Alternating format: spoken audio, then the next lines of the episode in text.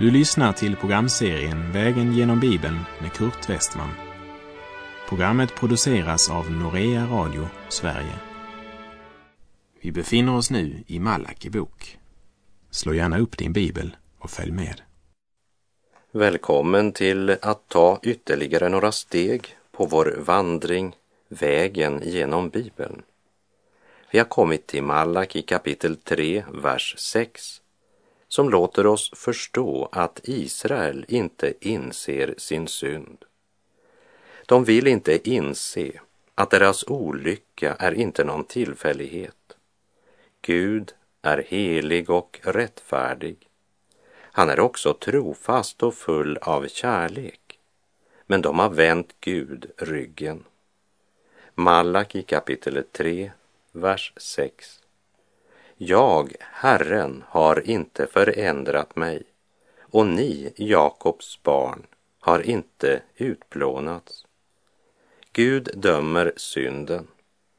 Det borde Israel veta efter slaveriet i Egypten och nu senast fångenskapet i Babel. Gud dömer synden. Men Gud är också nådig och barmhärtig och orsaken till att Israel inte utplånats var Guds barmhärtighet. Gud är trofast, men Guds folk hade varit trolösa, både mot Gud och mot varandra. Deras olycka var ingen tillfällighet och de felslagna skördarna var ju en konsekvens av deras avfall från Herren. Samtidigt var det ett uttryck för hans barmhärtighet.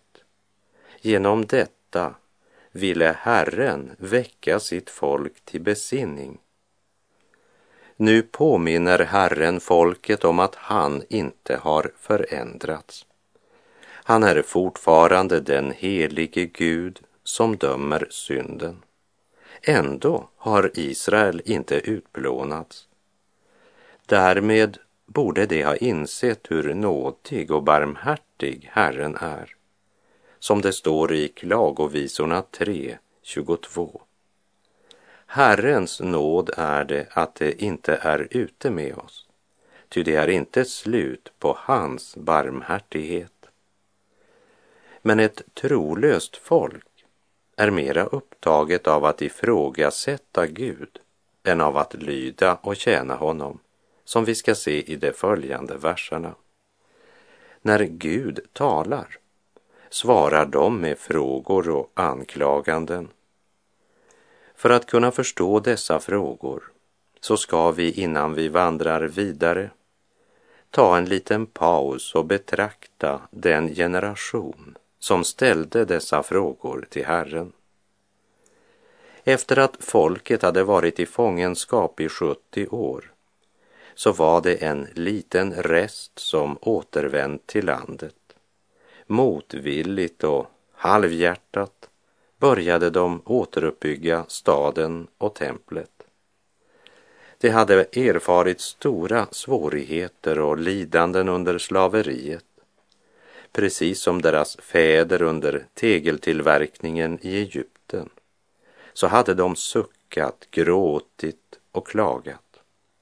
Även under återvändandet hade de mött motstånd och svårigheter, svåra förföljelser och många besvikelser. De hade ju väntat sig att när de återvände så skulle allt bli så underbart. Allt skulle ordna sig och livet bli en dröm. Men så blev det inte. Det blev ingen dans på rosor. Svårigheterna, det var Herrens sätt att fostra och väcka till eftertanke och korrigera. Men det fick inte det resultatet. Tuktan kommer antingen att väcka och ödmjuka dig eller också göra dig hård. Och detta folk blev styvnackade och hårdhjärtade. Ja, de blev bittra under det ok som lagts på deras axlar. De var som brottslingar som släppts ut från fängelset, men som är oförändrade i sina hjärtan. De hade förlossats från slaveriet utan att ha lärt något av det. Egentligen så var det inte något mera Gud kunde göra för dem.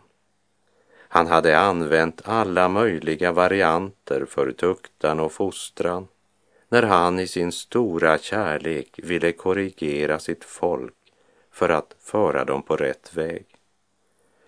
Och det var med rötterna i denna generation som den förgiftade plantan med fariseerna, saduceer och de skriftlärda som fanns på Jesu tid växte fram 400 år senare. Den spira av uppror mot Gud som bara var en ripa i lacken i nationen på Malaki tid hade på Jesu tid utvecklats till en frätande cancer. I Malaki bok ser vi hur Gud genom sin omsorgsfulla strålbehandling försöker stoppa den andliga sjukdomens spridning. Och han konfronterar dem med dessa anklagelser som vi möter från vers 7. Gud kallar folket till rättegång. Han ställer dem till svars genom att i klartext påminna om att de vikit av från Herrens stadgar. Men de svarar inte skyldig. De känner sig närmast förolämpade. Hur kan Gud kalla dem för syndare? Arrogant frågar de, varför ska vi vända om? Vi har ju inte gjort något orätt. Vi godtar inte att kallas syndare. Vi finner oss inte i att behandlas på det här sättet. Det är som det står i Ordspråksboken 12, 15. Den oförnuftige tycker sin egen väg vara den rätta, men den som är vis lyssnar till råd. Den oförnuftige tycker sin egen väg vara den rätta. Paulus han uttrycker det så här i Romarbrevet 1, verserna 21 och 22. Fastän de kände till Gud prisade de honom inte som Gud eller tackade honom, utan förblindades av sina falska föreställningar så att mörkret sänkte sig över deras oförståndiga hjärtan. De påstod att de var visa, men det blev dårar. Människan tror att hon har blivit så klok, men har i verkligheten vänt visdomen ryggen och väljer därmed faktiskt dårskapen. Och det nästa som sker som en följd av detta är att människan börjar dyrka och tillbe det skapade istället för skaparen. Man får avgudar, eller idoler som det kallas med ett finare ord. Och man tycker sin egen väg vara den rätta.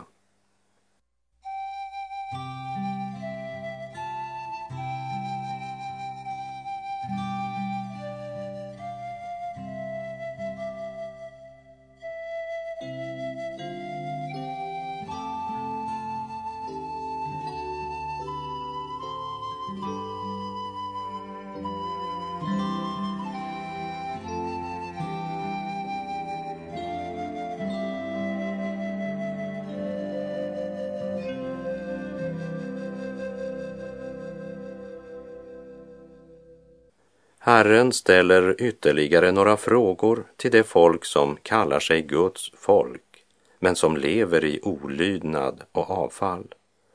Malaki kapitel 3, vers 7. Allt sedan edra fäders dagar har ni vikit av från mina stadgar och inte hållit dem. Vänd om till mig, så skall jag vända om till er, säger Herren Sebaot. Nu frågar ni, varför ska vi då vända om? Än en gång möter vi Herrens trofasthet genom löftet som säger att om de överger synden och vänder sig till honom så ska han vända om till dem. Men förblindade av synden och egoismen menar de att den som redan är hemma kan ju inte gå hem. När människan tror att det är Gud som är problemet är hon helt förblindad av denna tidsålders Gud och av synden. Så förblindad att hon försöker ställa Gud till svars istället för att inse sin synd och bekänna den. Vi ger ju tionde. Vi är aktiva i templet.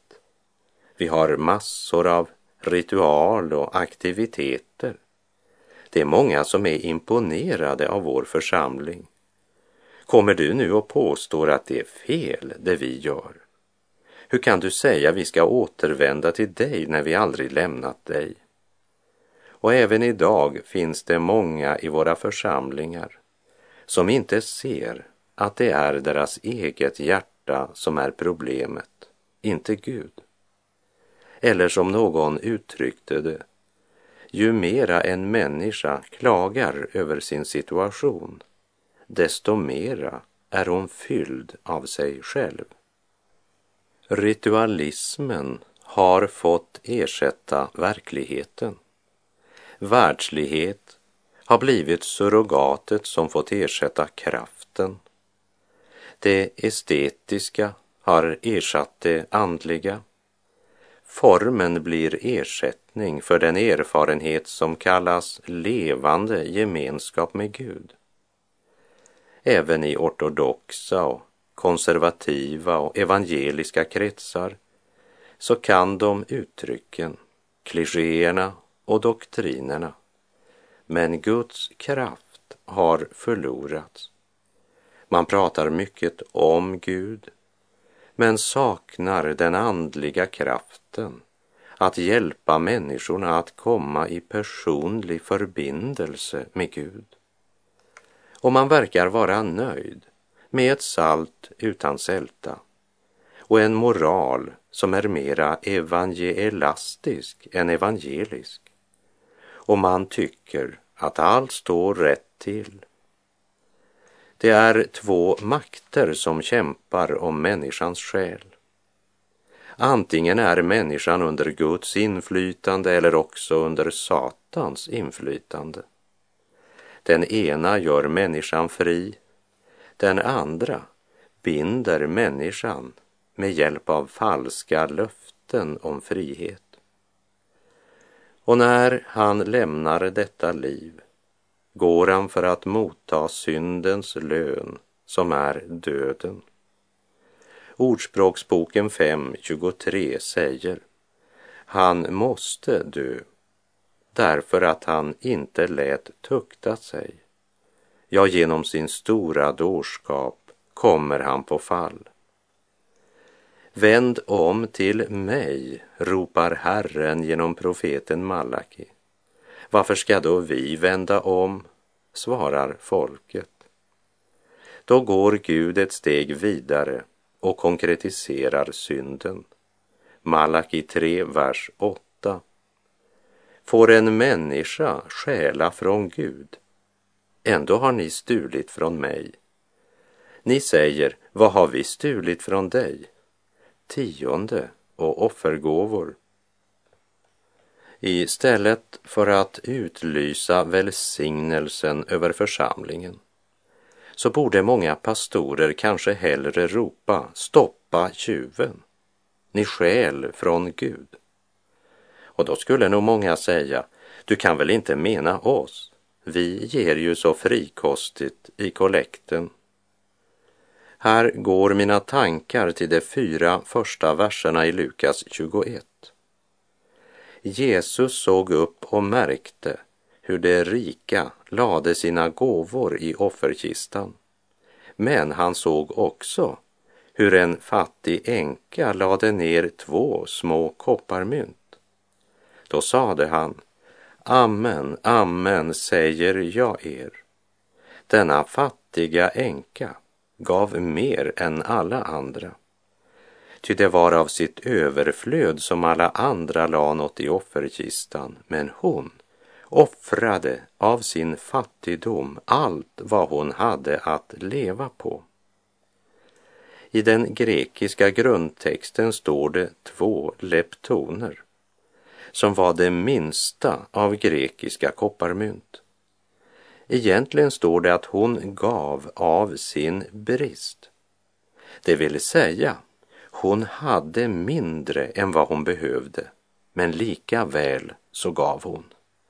Hon hade två leptoner och gav båda. Hon kunde ha behållit den ena. De två leptoner bidrog ju kanske inte så mycket till driften av templet, men Jesus värderar inte gåvorna på det sättet. Han ser inte på vad vi ger, men på vad vi behåller för oss själva. Det finns människor som borde ge betydligt mer än bara tionde med tanke på hur rikt Herren har välsignat dem. Kanske du lägger en stor sedel i kollekten och den som ser det säger han offrar verkligt mycket i församlingens arbete. Men vad säger Gud? Gud ser på hur mycket du behåller för dig själv. Många kristna suckar och klagar och säger Ja, men det kan ju inte vara meningen att jag ska ge 10 procent av allt jag tjänar. Det gäller inte nu, det, det står ju i Gamla testamentet. Ja, om du föredrar den nytestamentliga versionen så gärna för mig. Jag citerar Markus 10.21 där Jesus säger Ett fattas dig Gå och sälj allt vad du äger och ge åt de fattiga, så ska du få en skatt i himlen och kom sedan och följ mig. Visst ska vi offra till Guds rike, men vad Gud säger genom Malaki är att vi ska ge tionde, därför att tiondet tillhör Gud. Om han inte får tionde vilket ju tillhör honom, så skäl vi från Gud. Det vi sedan ger utöver tiondet, det är vad vi offrar åt Herren därför att vi älskar honom.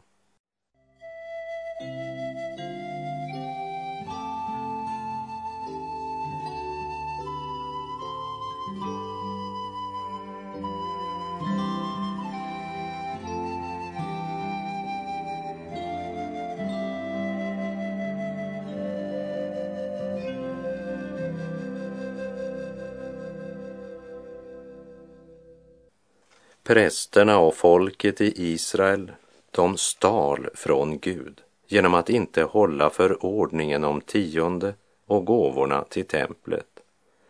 Eller som en man sa i vår tid, vi står inte under lagen utan under evangeliet. Och Gud kan ju inte mena att jag ska ge tio procent på allt vad jag tjänar. Jag tjänar ju så mycket. Men då svarade en ung flicka i församlingen. Du borde vända på frågan. Menar Gud verkligen att du ska behålla 90 procent för dig själv? På Malakis tid tog folket inte Gud på allvar.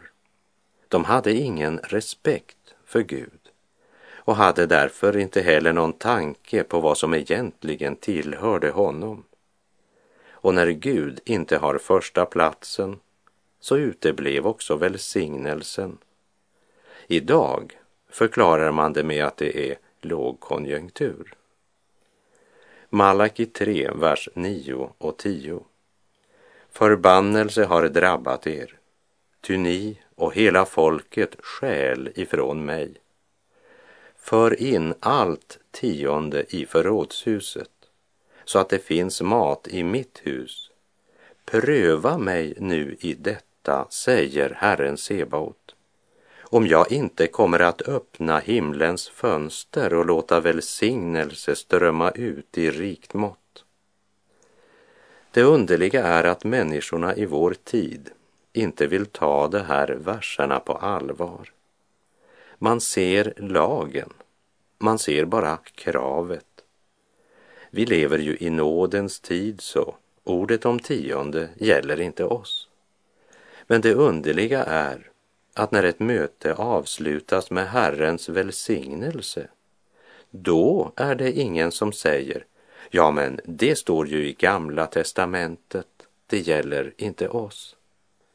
Är det inte underligt att Gud kan lägga fram ett så konkret löfte som det han ger i Malaki 3.10 och ändå ser de flesta bara kravet och inte det enorma löftet.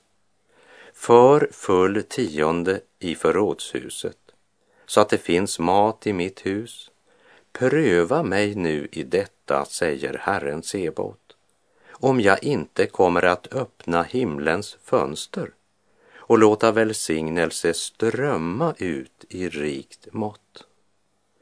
Hör du vad Herren här säger?